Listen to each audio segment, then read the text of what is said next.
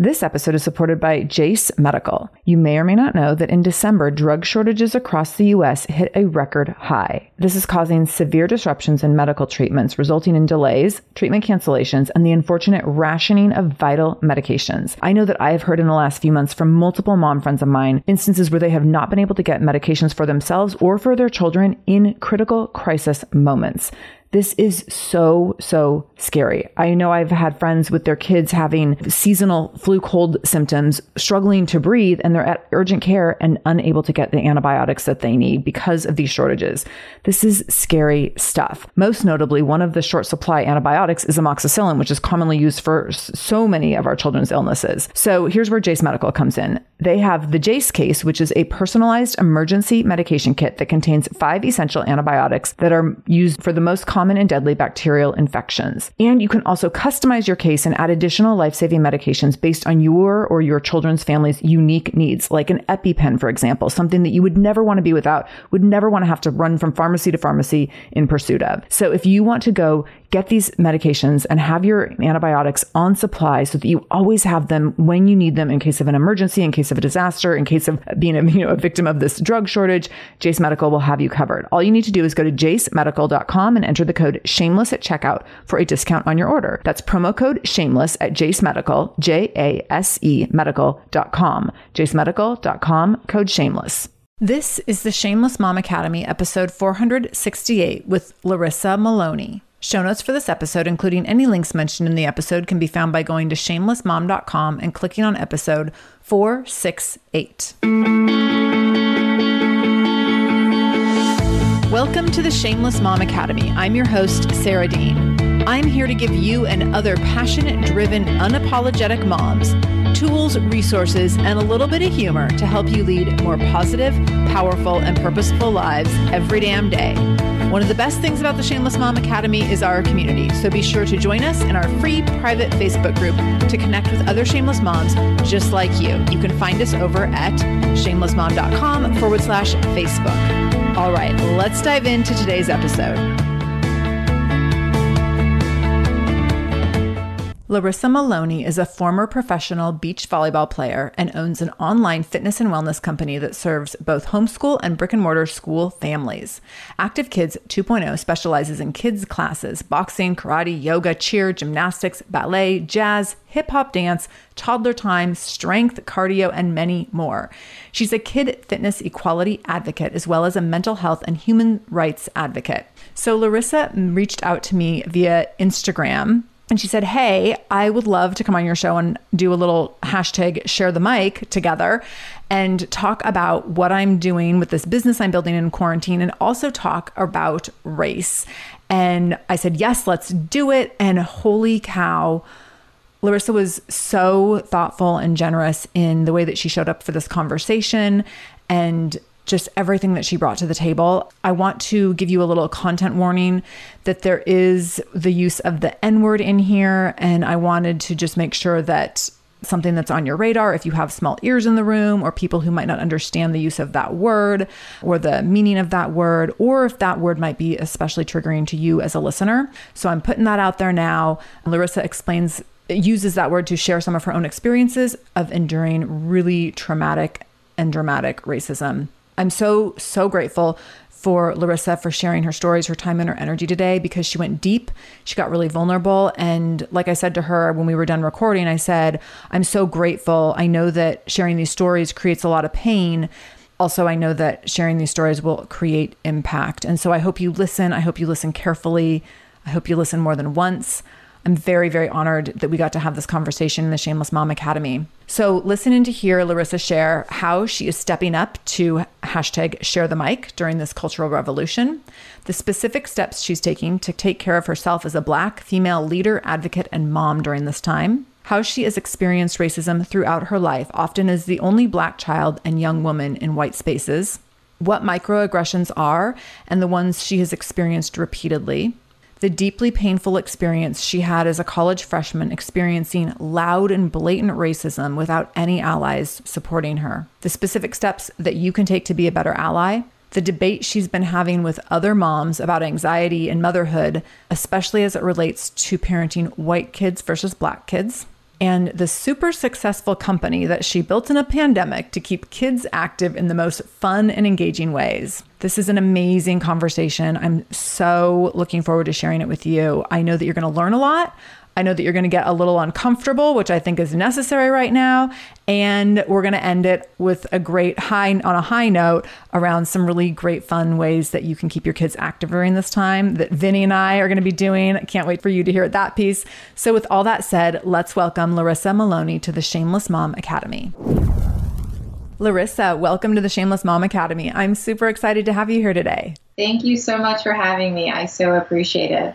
This is going to be a lot of fun. And I have to tell people how we met. I always love giving this like behind the scenes context.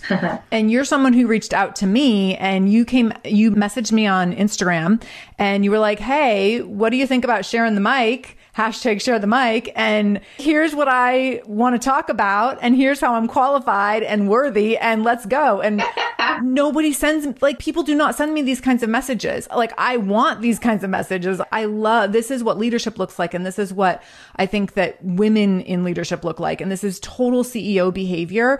And I want to see more of it. So I was like, we have to start with this, that that's how this conversation came to be because you were just like, here I am. We need to have a conversation. Let's go. Yeah, absolutely. And I saw it through Instagram as well. And I was like, this is an amazing concept. I need to be a part of it. I need to start telling my experience and, you know, making my voice heard. So that's exactly why I reached out to you. yeah, I love it. And it's been great. And what was fun is that, like, as soon as you told me what you wanted to talk about, I was like, yes, yes. And all of that. I mean, it was just, it's, I think that sometimes we get tripped up, we get in our own way and we think, well, I don't know. And they're, what if this person's busy or they have all their content planned or they don't talk about this thing? And the reality is, like, so many women want to make space for other women and especially women who are different than them and have different world perspectives and stories and backgrounds. And so it's really fun and exciting and very educational and really crucial right now that we are coming together to have these kinds of conversations.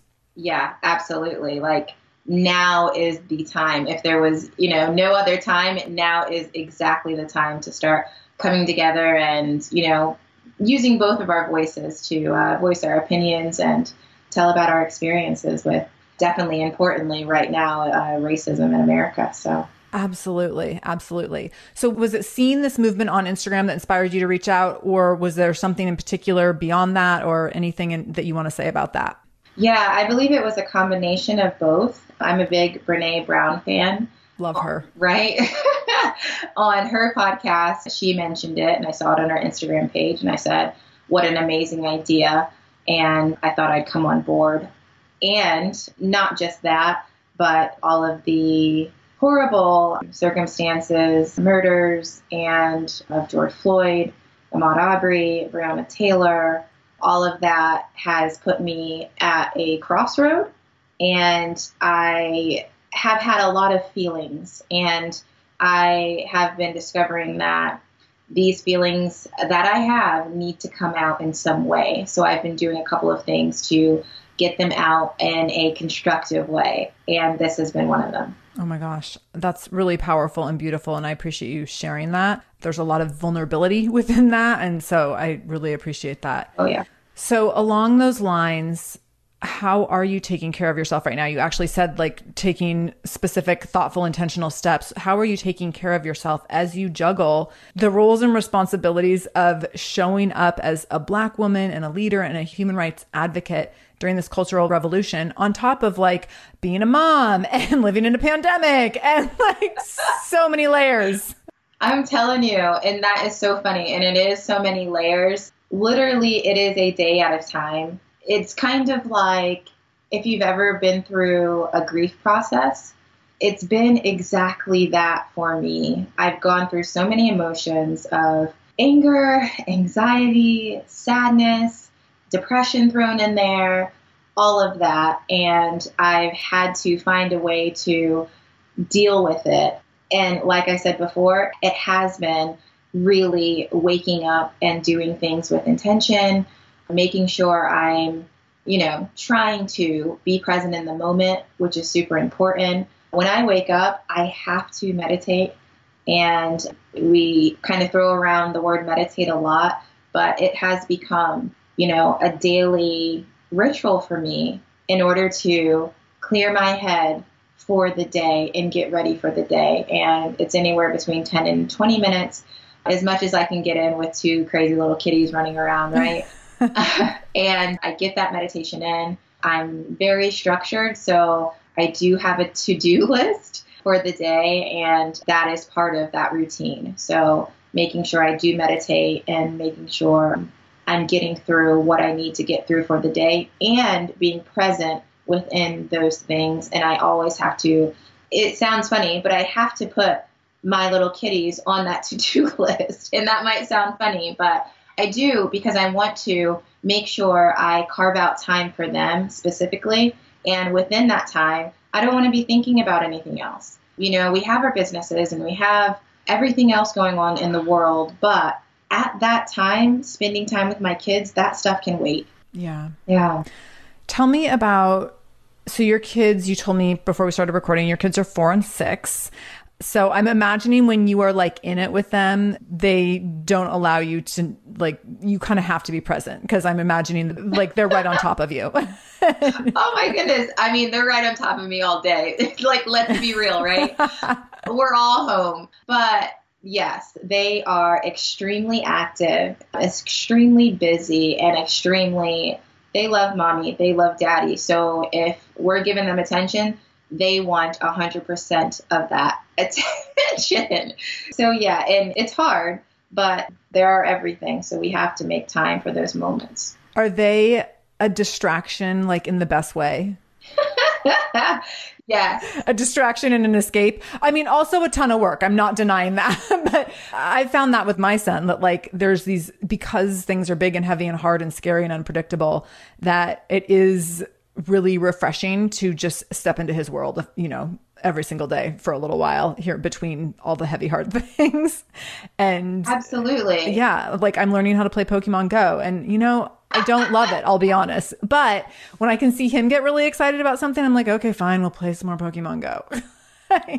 exactly. No, absolutely. And like when I find myself like being like in serious mode and working business owner mode, like my kid will come in and tell some really, really like weird joke and it'll just be, you know, all the seriousness will go away and then we'll just crack up laughing and it's back to like mommy mode, like real like, you know, fuzzy, real feel good type of stuff where you need that little distraction every now and then, you know? Totally. Hey there, I'm Debbie Reber, the founder of Tilt Parenting and the author of the book Differently Wired. The mission of Tilt is to change the way neurodivergence, whether that's having a learning disability, having ADHD, being gifted, autistic, or some combination of all of the above, is perceived and experienced so differently wired kids and the parents like us raising them can truly thrive. On the Tilt Parenting podcast, I get to talk with authors, therapists, educators, and parenting experts who are committed to this mission.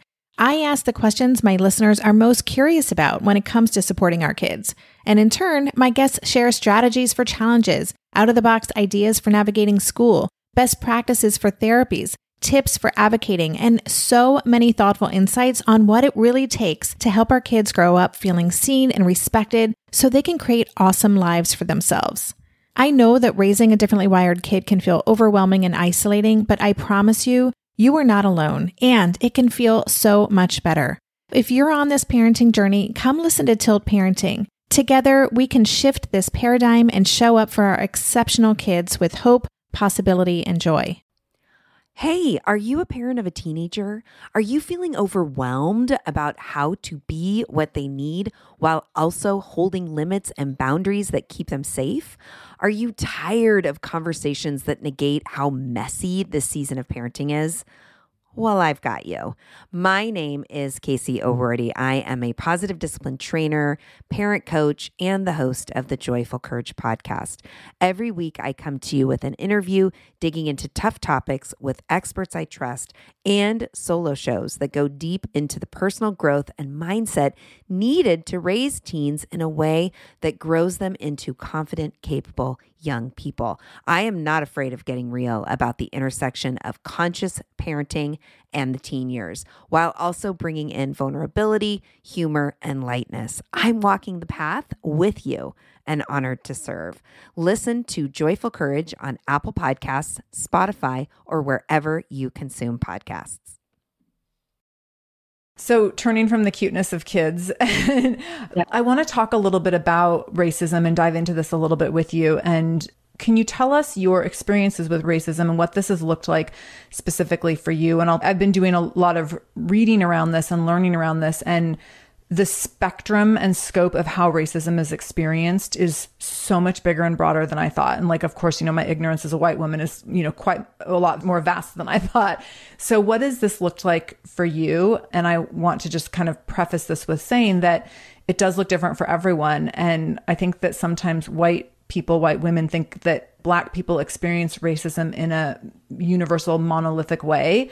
And that's not true. Everyone experiences it differently. So, with that big preamble, can you share your experiences with racism? Sure. So, yes, I have literally experienced experienced racism my whole life. And it's horrible to say that and to come to terms with that, but that is the reality that we are living in. Growing up, my parents, hardworking people, you know, middle class, hardworking people. We, I grew up and I still live in Ormond Beach, Daytona Beach area, and that's in Florida. We were always the token black family at different types of events, about, at going to friends' parties and birthdays and all of this stuff. We were that token black family of if a family were to be called racist, if a white family were to be called racist, they would say, nope, that's not true. I'm not racist. I am friends. I have a black family that I'm friends with. We were that black family. Growing up in school, hearing hearing the N word, white friends was very common. And were they saying it like I'm assuming with ill intent and or was it just like casually thrown around? It was very casually thrown around. Some was with ill intent. It was very casually thrown around, but in a way trying to make me feel comfortable. Uh, for example, of saying, you know, that black guy's a nigger, but you, you're okay. You're one of the nice ones. Okay. Yeah, I mean, that's a microaggression. I, I do like to talk about microaggressions because sometimes I mean, that is obviously with ill intent, but sometimes when people say things, they're not necessarily trying to harm someone, but they are, you know. And that microaggression, that term comes from a Harvard professor called Dr. Pierce, and he coined that term in the 1970s. And it's pretty much uh, put downs of black people that white people use. And so that was a big one. I've heard, you're pretty for a black girl. And that sentence, the person saying that was thinking that they're giving me a compliment, thinking that I should say, Oh, thank you. Wow, thank you. And not knowing that that's harmful and that's a hurtful statement. And me being young, not knowing how to take that, you know, and why can't it just be you're pretty? Period. Right. Why did it always have to be you're pretty for a black girl? But that I've heard that over and over. So imagine as a young kid, you know, growing up to when, you know, kids thought girls were cute, you know, at that age, hearing that over and over and what that does to a young black girl's psyche. So those type of things, your hair isn't like typical African American hair. It's soft. It's like good hair. Mm. You know, you're so articulate. Or even, why do you talk like that? You're black, so why do you talk like that? You know, equating having education with being white. Right. So all of those types of microaggressions I've heard really, really from a very, very young age, and I could even say about four or five years old.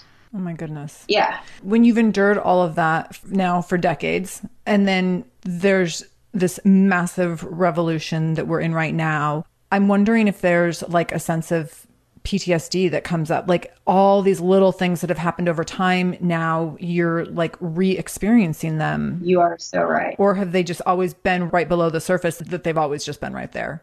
They, you know, it's a little combination of both. They have been right below the surface, and little things that happen bring them up. But yeah, it is. I like how you said that PTSD because now we are in a time where all of this is coming to light. And now, as a 30 something year old, I look back at those things and I think, you know, how that has shaped me and how it has conditioned me into thinking certain things about myself, about the black community, about the white community. So, yeah, it has. It's made me think. And, you know, as I do these share the mics, it always brings up something new mm-hmm. that I have to dive deeper in.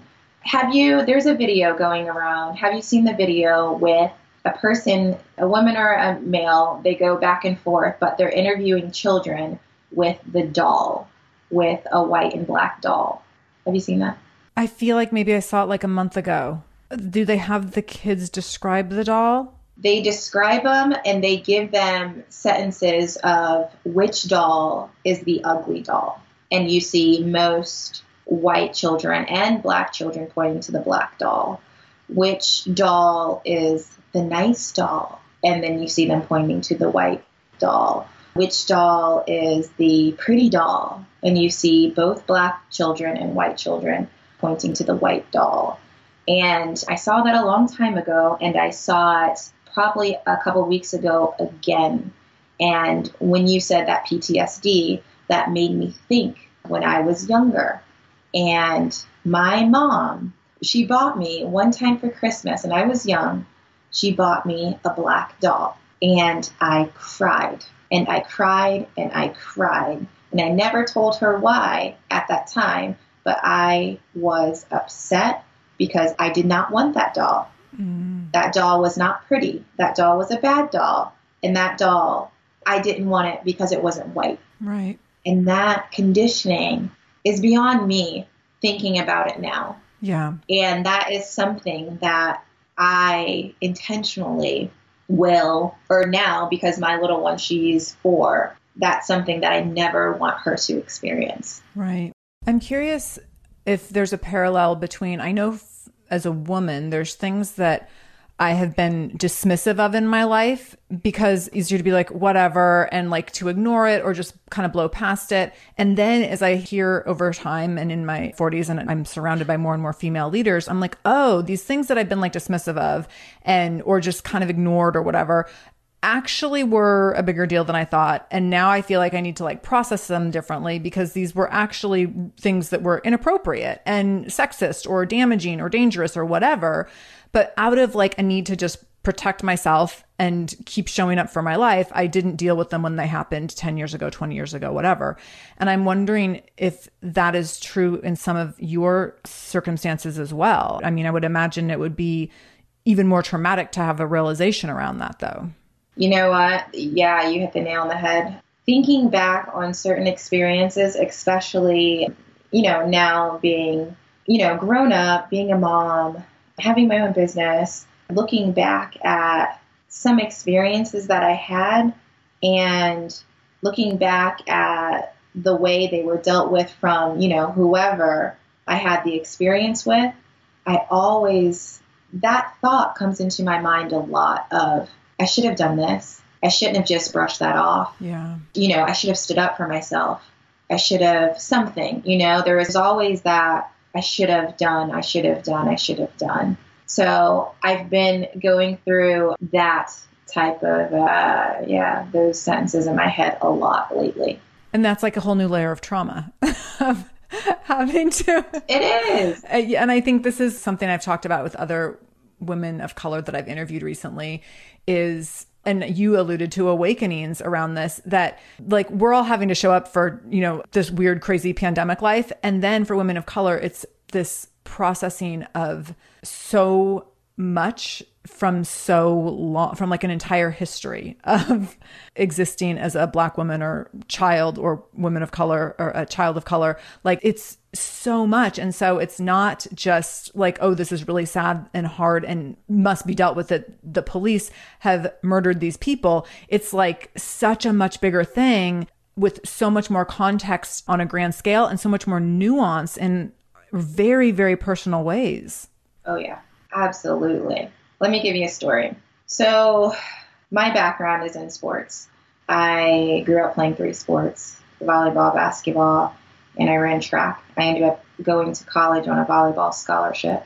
And I ended up, after college, I ended up on the pro tour for about four or five years. My first experience as a freshman in college wasn't great. When I got to college, I was 17, so I was the youngest, the youngest on the team. We had a team full of nine freshmen, which is kind of unheard of, but we did. We thought we ruled the team with nine freshmen. but when I got there, I went to a school called Lynn University in Boca Raton. When I got there and met my teammates, I had one other teammate of color. She was biracial and not a big deal. I mean, in the volleyball world, especially in that time, there were very few black girls playing volleyball. But anyway, we every season we have a preseason tournament in Alabama. Not necessarily in Alabama every year, but uh, my freshman year it was in Alabama. So we're headed up there. This imagine, you know, being away the first time you're away from your family, like, you know, how exciting that feeling is and, you know, being on your own and playing a sport that you love. I remember the bus ride, and it was so fun singing, you know, dancing, being silly, getting to know your teammates. As we get off of the road is 95 for Florida and going up to Alabama. As we get off the highway, we go down the dirt road. And as we get to the school, we park. And as soon as I and my other black teammate walk off the bus, we hear the word nigger, nigger. Wow. Over and over. And all of a sudden, I freeze. I freeze. I, it felt like forever.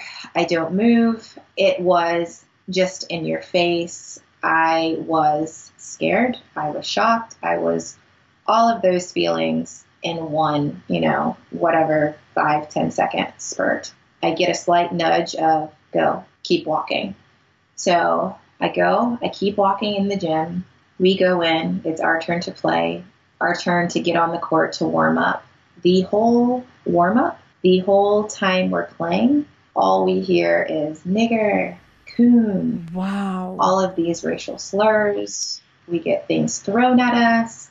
I am a super competitive person slash athlete. Nothing takes me out of my game that day, I could not think. I could not, I don't remember even passing a ball, hitting the ball, serving the ball of the net. All I heard were those voices of people yelling that stuff at me, directly at me. Did your team or coaches respond in any way? No. Unfortunately, no. So, in my mind, I was thinking, we're in the midst of a game. You're a coach, you know, you as a coach, you're you tell your players that you need to hone in, you need to focus, who cares what people say, you know, you need to block that out. You need to focus on the task at hand as a coach, right? So during the timeouts, it was all about game plan, what we need to do. You know, I go out there, I can't focus. I don't know how I even stayed in the game at that point. But after the game, you would think that, you know, we would huddle together and we would have a chat about what actually took place, not about what happened in the game, but there was absolutely nothing. So it was not just one game, it was a tournament. So we played multiple games. We had multiple, yeah, every game we were verbally abused. Nothing was said by my teammates, nothing was said by my coaches. I was thinking, you know, maybe the coach, you know, has never dealt with this before, and maybe she needed some guidance from the admin or from the athletic director. So we go back to the school, and I'm thinking there's going to be a meeting called, something is going to happen. But unfortunately, no meeting was called. It was never talked about again. So that's the time, you know, when you say PTSD and you think of I should have, would have, you know, could have. That's something that I always think in my head, you know, I should have said this. I should have stood up for myself. I should have. But in that time of being a 17 year old, just, you know, getting out of her parents' house, you know, you look up to those coaches, you look up to them as mentors, and you look up to them as, you know, people that should set that example. And unfortunately, she did not. And unfortunately, the school and the admin did not. And they didn't use that teachable moment as they should have. Right. And in the process, like what a massive erosion of trust and inability to create a safe place for you. Absolutely. I would imagine that whether it was conscious or not, there was a piece of you that never felt safe there after that. Oh, yeah. I felt as if I was on my own. Yeah. Then, yeah, definitely. Holy cow. Thank you for sharing that experience. I, that is, and what year was that? Not that this excuses anything, but I think that this contextually is, or approximately. Yeah, it was 2003. Okay. So this is what I think is so interesting about stories like this. Because we think, well, but you know, back in 1962 or whatever. It's like, no, in the 2000s. exactly. This is not like way back when. This is not when our grandparents were young. This is not that long ago. Really, I mean, in the grand scheme of things, that's actually quite recent and how absolutely horrifying and inappropriate. So, in the lack of allyship demonstrated in that circumstance, I know that we all are being educated in so many ways on how to be better allies now. And I'm curious if I know that you have ideas around how people can be better allies. Do you think that your investment in advocacy in this area comes from that? Ex- do you think it started then? Yeah, I mean, that's one of those experiences that would definitely I, I guess you want to say raise that concern. I don't know what you would, would want to say to that, but right, right. But yeah, those instances, you, I would have liked to have an ally in that situation, but unfortunately, that wasn't the case. And now that has made me start speaking up and start telling people how they can be an ally. And one of the things I always say is to speak up, is to speak mm-hmm. up. And a lot of the times, if someone is in a situation and it is a racial issue and the black person is the only one speaking up for themselves, I've been called a black bitch so many times, an angry black bitch at that, because I'm speaking up and, you know, I'm standing up for myself. But imagine if another white person would come in and, you know, defend that a black person we would be making leaps and bounds towards progression. Yeah. So I always say, start speaking up. Mm-hmm. Absolutely. If you like this show, there's a decent chance you'll also enjoy the Shameless Mom Academy. Hi, I'm Sarah Dean, the founder and host of the Shameless Mom Academy. The Shameless Mom Academy is a podcast for moms that centers moms more than it centers your kids. I'm not going to teach you how to make baby food or how to make your three year old or 13 year old stop having tantrums. Instead, I'm going to bring you back to yourself. For the last 20 years, I've been helping moms through growth and transformation. Inside the Shameless Mom Academy, I help you identify who you are and who you are becoming. Look, motherhood is hard. It brought me to my knees many times and sometimes still does. Returning to who I am and who I am becoming allows me to decide how to show up in all those sticky motherhood moments, but also in all my other relationships and in all the ways I show up in my various communities. So come check out the Shameless Mom Academy wherever you listen to podcasts. I'm willing to bet you'll leave feeling a little inspired and maybe even completely fired up. And you'll probably laugh a few times because I promise we never take ourselves too seriously over here. With 700 episodes to choose from, you're likely going to find something that sparks and speaks to you inside the Shameless Mom Academy. Lynn, this time of year, parenting can be such a flusterclux. You've come to the right place. I'm Lynn Lyons, and I've been treating anxious families for over 30 years. I'm Lynn's sister in law and co host Robin Hutson. Join us for Flusterclux, a podcast for parents who worry. Wait, that's everybody. Yeah, these last few years have felt like one long anxiety attack for so many. Why do you think parents are always surprised that a podcast about anxiety relates to them, even if no one in their house has an anxiety disorder? Well, worry is human. Everyone does it, and anxiety shows up when we face uncertainty. All the parenting tips you've taught me have been essential. I love to break it down into skills we need to manage worry in our families. We've covered so many topics depression, burnout, meltdowns, perfectionism. Don't forget scary mothers in law. Right, but of course, that's not my mother in law. Because that's my mother. And a listener. As a psychotherapist, I like to teach parents and kids how to respond to everyday moments in healthy ways. Managing anxiety really can be taught. It really can. And I'll even tell you what to say. We talk about serious stuff, but without being too serious. Anxiety wants everything serious. Anxiety doesn't stand a chance when we're laughing, even about the tough stuff. Any other steps? I'm curious. So I'll let you just finish. So, what other steps, what else can we do to be better allies? Where else do you want to see white women specifically, since that's going to be the most people listening to this? Where else do you want to see white women specifically and moms stepping up to be better allies? Yeah, sure. First, it would be with education and starting to really do some research about the history of America and the history of slavery, looking at systematic racism, and really seeing it for yourself. And if that's reading articles, if that's watching videos, I like to read as well. But I believe when I watch videos, I watched a BB BBC documentary um, a few weeks ago, and it really, really touched me. And it was absolutely horrible. It was talked about the KKK when it was at its peak. It had over 5 million members. There was at least one lynching a week of a black person. It showed footage of black people being lynched and white people gathering around as if they were at a football or soccer game cheering for the black person to be tortured and just tortured. Those are the things that we need to see. And it was so hard for me to see those things, but I needed to see that to, to feel something, to feel it, and to make it personal.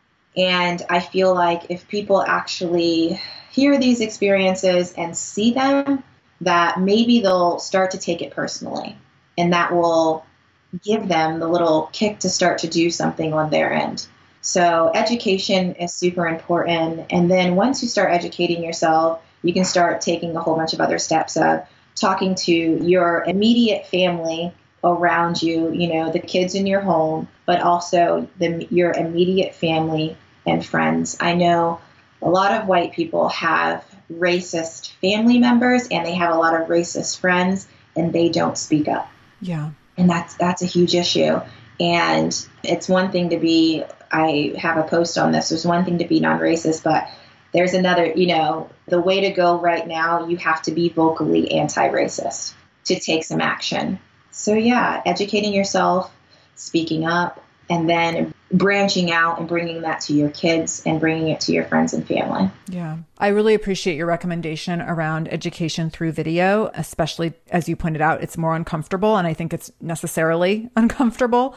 We've been watching different things, and there's totally a difference between reading and watching. And especially, you know, I know that I tend to attract super sensitive female type of people.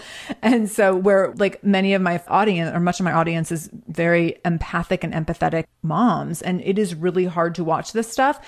And that does not let you off the hook to say like oh but it's just too hard to watch. Like that is choosing to sit in your privilege and that i believe is an act of racism we are in the process of watching the docu series when they see us about the central park five. Yeah. and it's absolutely one of those things where you're like this is really hard to watch. I don't want to watch this. It's too hard. And that's exactly the reason that we are watching it.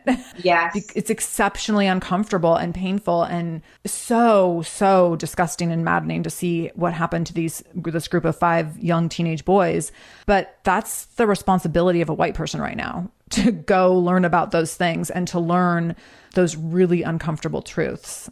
So I want to just reiterate that discomfort around video. I think it's really important. And I want to call out the people who are not, who are choosing to opt out, because I think that that's opting out of a really big responsibility right now. Right. I mean, the same thing when you just mentioned when they see us, and that just gave me chills because that documentary is is so hard to watch. And you know, you said that, but I went through the same thing.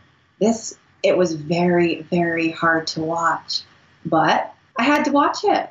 I, you know, I had to know, you know, about my history and that, you know, the history of America. So we have to step out of our comfort zone and we have to do those things in order to progress.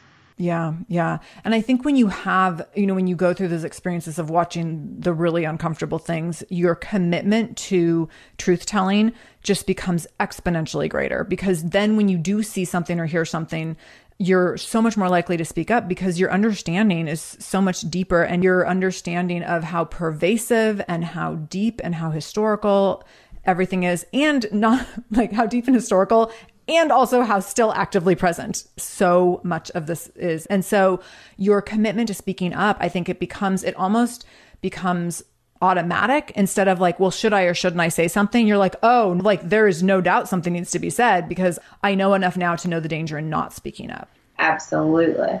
Can you talk a little bit about raising anti racist children? Yeah, absolutely. This is uh, obviously where you said you have a, a lot of, you know, mom listeners, and we're all moms and we're all going through somewhat of the same stuff. I believe if you're a mom, you do have some sort of a tad bit of anxiety, probably, or a lot of anxiety. I do. I know I do. Yeah, yeah. I've had a few debates with a few moms about this certain thing. I had someone post on Facebook a couple weeks ago. It was a little brown boy. He was singing about the struggles of a little black kid, a little black boy, and the things that he cannot do in this day and age. He cannot go for a jog.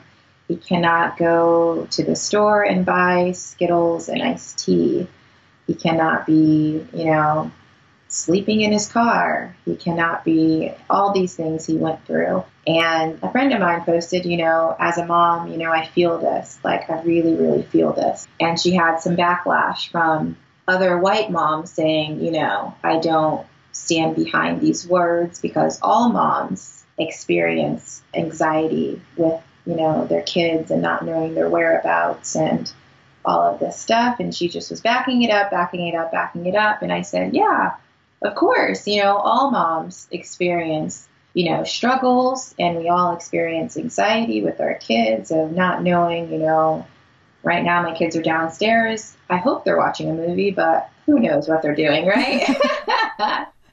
but there is one significant difference.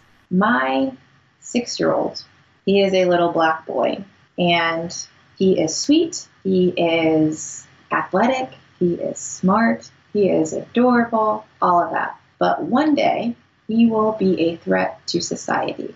And right now, the youngest black boy that has been shot, murdered, has been a seven year old.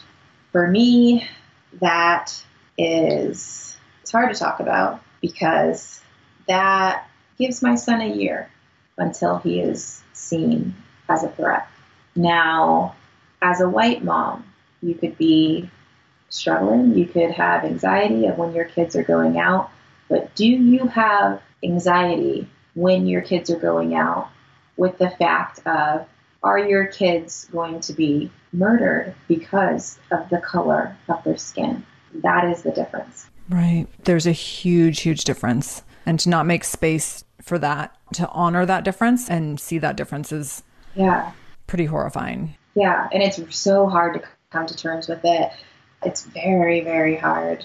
But like we said before, talking to your kids about racism is so, so, so important. And that word racism should not be a bad word in your house. Right. It should not be a bad word. It should be a word that you are using to educate your children. Like I said before, my little one, he's six, and he's at the age, he just finished kindergarten, and he is coming home talking about Dr. Martin Luther King Jr. and Rosa Parks and civil rights movement. And we're having those conversations, and they're very open. And it's no, you know, sit down, we're going to talk about racism right now. No, he's six. You know, that I am saving his innocence as much as I can. So, but these conversations still need to be had. So, you know, when we're talking about these things, it's open and he's uh, super observant and he likes to learn new things. And uh, I'll say, but, you know, did you know this? Did you know this happened? And well, that'll open up to the Underground Railroad and that'll open up to other things. So, having those conversations with your kids, it's so, so important. I know, like we said before, about even with the dolls, you know, diversifying your kids' toys is so important. And the TV shows and the movies that they watch, and making sure they're uh, getting culture from every, you know, part of the world is super important. And that's super important in our house, especially. My husband is from England. So we travel to Europe quite often. And my kids know that, yeah, there's different parts of the world and we travel to them and we embrace them. I want to thank you for everything you've said. You've shared some really important but also very vulnerable stories and i really deeply appreciate that and before we move on to something a little lighter i just want to yeah. really take a minute because i appreciate you going so deep and really letting us in i think that you've given some really powerful but also painful examples that i think will have deep impact and so i'm just i'm really really thankful that you shared these stories with us because i think that it will shift some things in some minds of our listeners I do want to shift gears a little bit and talk about Active Kids 2.0. Yay! Which I think I can already tell. Like your tone is like, yes, let's go there. So this will be a little bit lighter, but I'm also really excited about this piece of our conversation. Tell me about Active 2.0. What is it? How was it created? What inspired it? And all the things. Man, yeah, yeah, my tone changes, yeah, dramatically, right? Active Kids 2.0, it's my baby of a company. I am so passionate about it like I told you guys, I have a extremely athletic background. I come from an athletic family. My husband has an extremely athletic background. My kids are super active, crazy, wild. What else should they be at four and six, right? Exactly. So I instruct personal fitness at a private school down the street. This is how it all started. I do a couple of classes for them. And when COVID, you know, hit us, we had a meeting and they said, you know, I don't know what's going to happen. We're probably not going to go virtual or anything like that. But just in case, I just want to let you guys know, you know, it might happen. Not right now. It might. Literally. The next day, they emailed us and said, do not come in. We're going virtual. So figure it out pretty much, right? Figure it out. So I said, oh my goodness, like, what am I going to do? Usually within my fitness classes, I, um, I'm super active. I do everything with my students. We have a good time. We learn a lot of stuff and they're super engaged. So I was thinking, I got home, I was like, uh, what am I going to do? So I wrote down a whole bunch of stuff. I said maybe like on a Monday we'll do they'll you know do a little short little run. They'll give me the time. On a tuesday we'll do like arms and abs. Wednesday we'll do something else something else something else. So i wrote it all down and i looked at it and i said okay this is horrible. Like what is going on larissa? I crumbled it up. I threw it away. I knew my if i presented that to my kids they would be like no. Like coach what are you doing? Seriously. So i threw that away. Mm. So my husband, he built a gym in our um, garage, and I said, you know what? I am going to make up the workout, just kind of like I do it in class, and I'm gonna stream it on YouTube. I'm going to press play, and this is what I'm to do. I told a few friends and I said, "Hey, I'm doing this. If you, you know, need your kids to do something, I'm doing this." And they said, "Oh, okay. Can I join?" I said, "Yeah, absolutely. It's, this is the YouTube channel." And then on the Monday, I press play and they I had about I have about 40, 50 kids.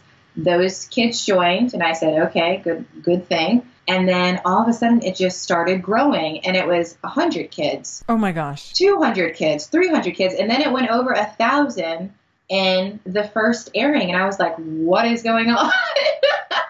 That is amazing. It was wild. It was completely wild.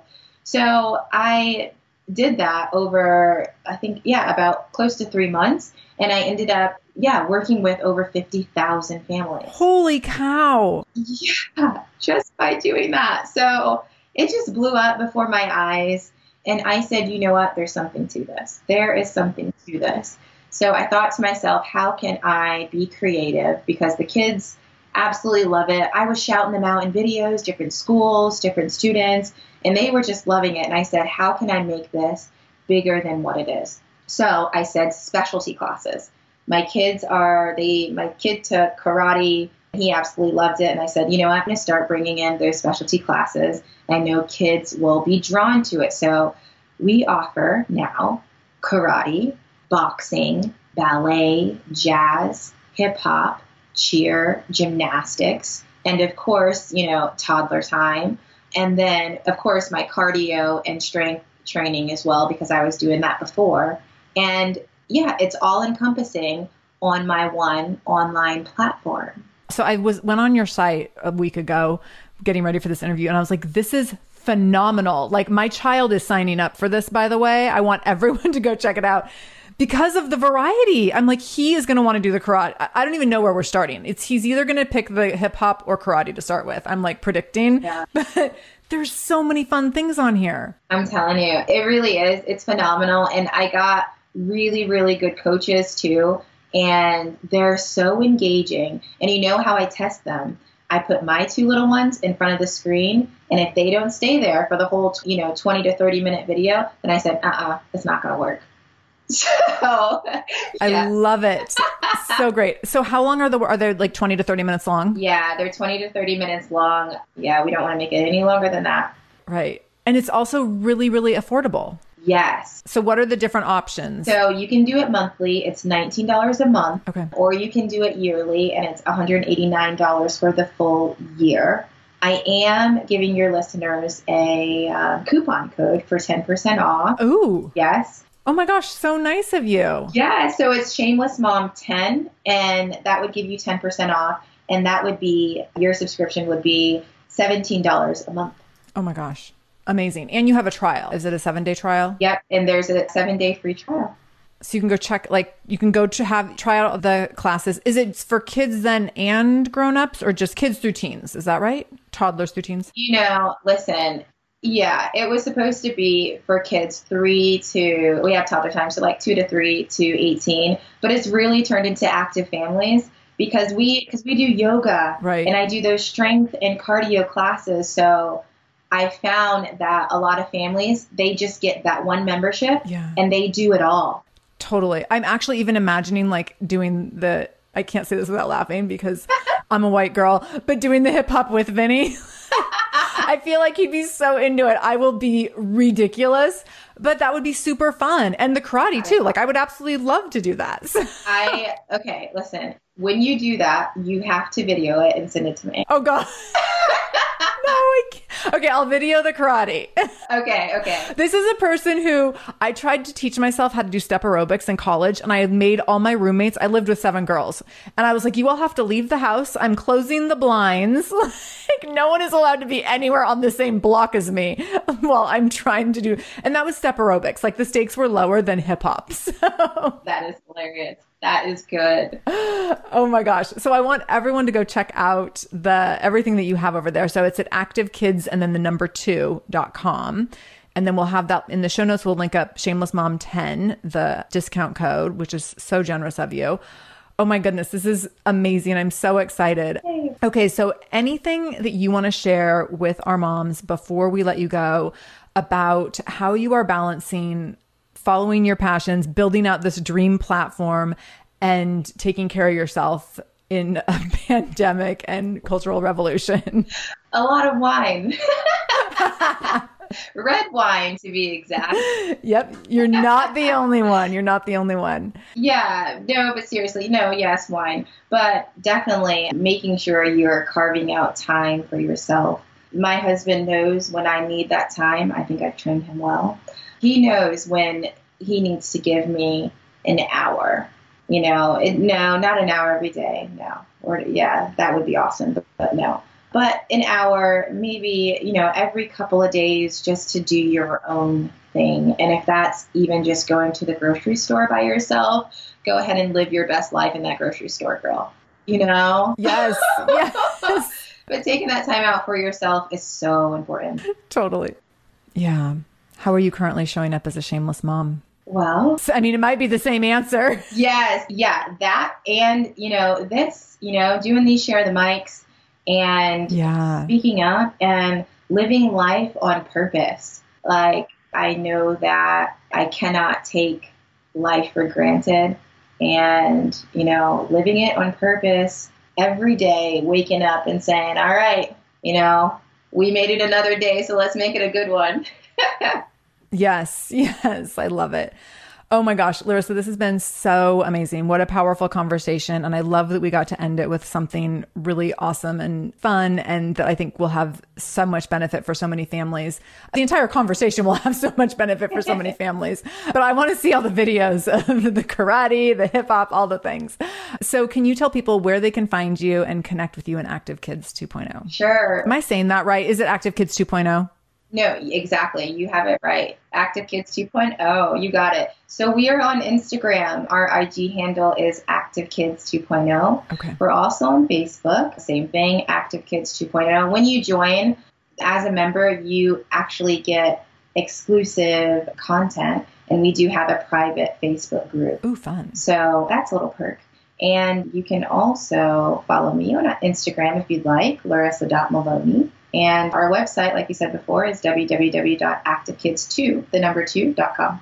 Perfect. Okay, so we'll have everything linked up in the show notes. If listeners go to shamelessmom.com, click on the episode with Larissa Maloney, they'll get everything right there. This has been so amazing. Thank you. Thank you. I'm really grateful for the time and energy that you put into this conversation, especially the painful parts um, and the really vulnerable parts. You, I'm just incredibly grateful. Thanks so much for having me. Thank you so much for joining me in the Shameless Mom Academy today. I really, really appreciate you being here, and I hope you learned something new. As always, this conversation will be continued over in our free private Facebook group. You can join that group by going to shamelessmom.com forward slash Facebook to connect with other shameless moms just like you. Additionally, if this is your first time listening to the show, know that we are here every Monday and Wednesday with a brand new episode. So make sure you subscribe. Go to whatever podcast app you use and subscribe to the show so you never miss an episode episode. You can do that directly if you go to shamelessmom.com forward slash review. That will put you in Apple Podcasts where you can click on the subscribe button and you can also leave a review. If you scroll down a little bit, you can leave a five star review. You can write a few sentences letting me know what you thought about the show. If you let me know how the show has impacted you in becoming a more shameless mom, you might be nominated to be Shameless Mom of the Week. Also, please share this episode. My goal is to help more mamas be more shameless every damn day. So please do share this episode. You can take a screenshot of the episode on your phone and then share it out on social media. Tag me at the Shameless Mom Academy on Facebook or Instagram. I'm quick to reply and eager to send you Facebook love and love to be connected to all of you. So, again, thank you for being here. I can't wait to be back here again with you in just a couple days. And until then, no matter what you do today, make sure you do it shamelessly.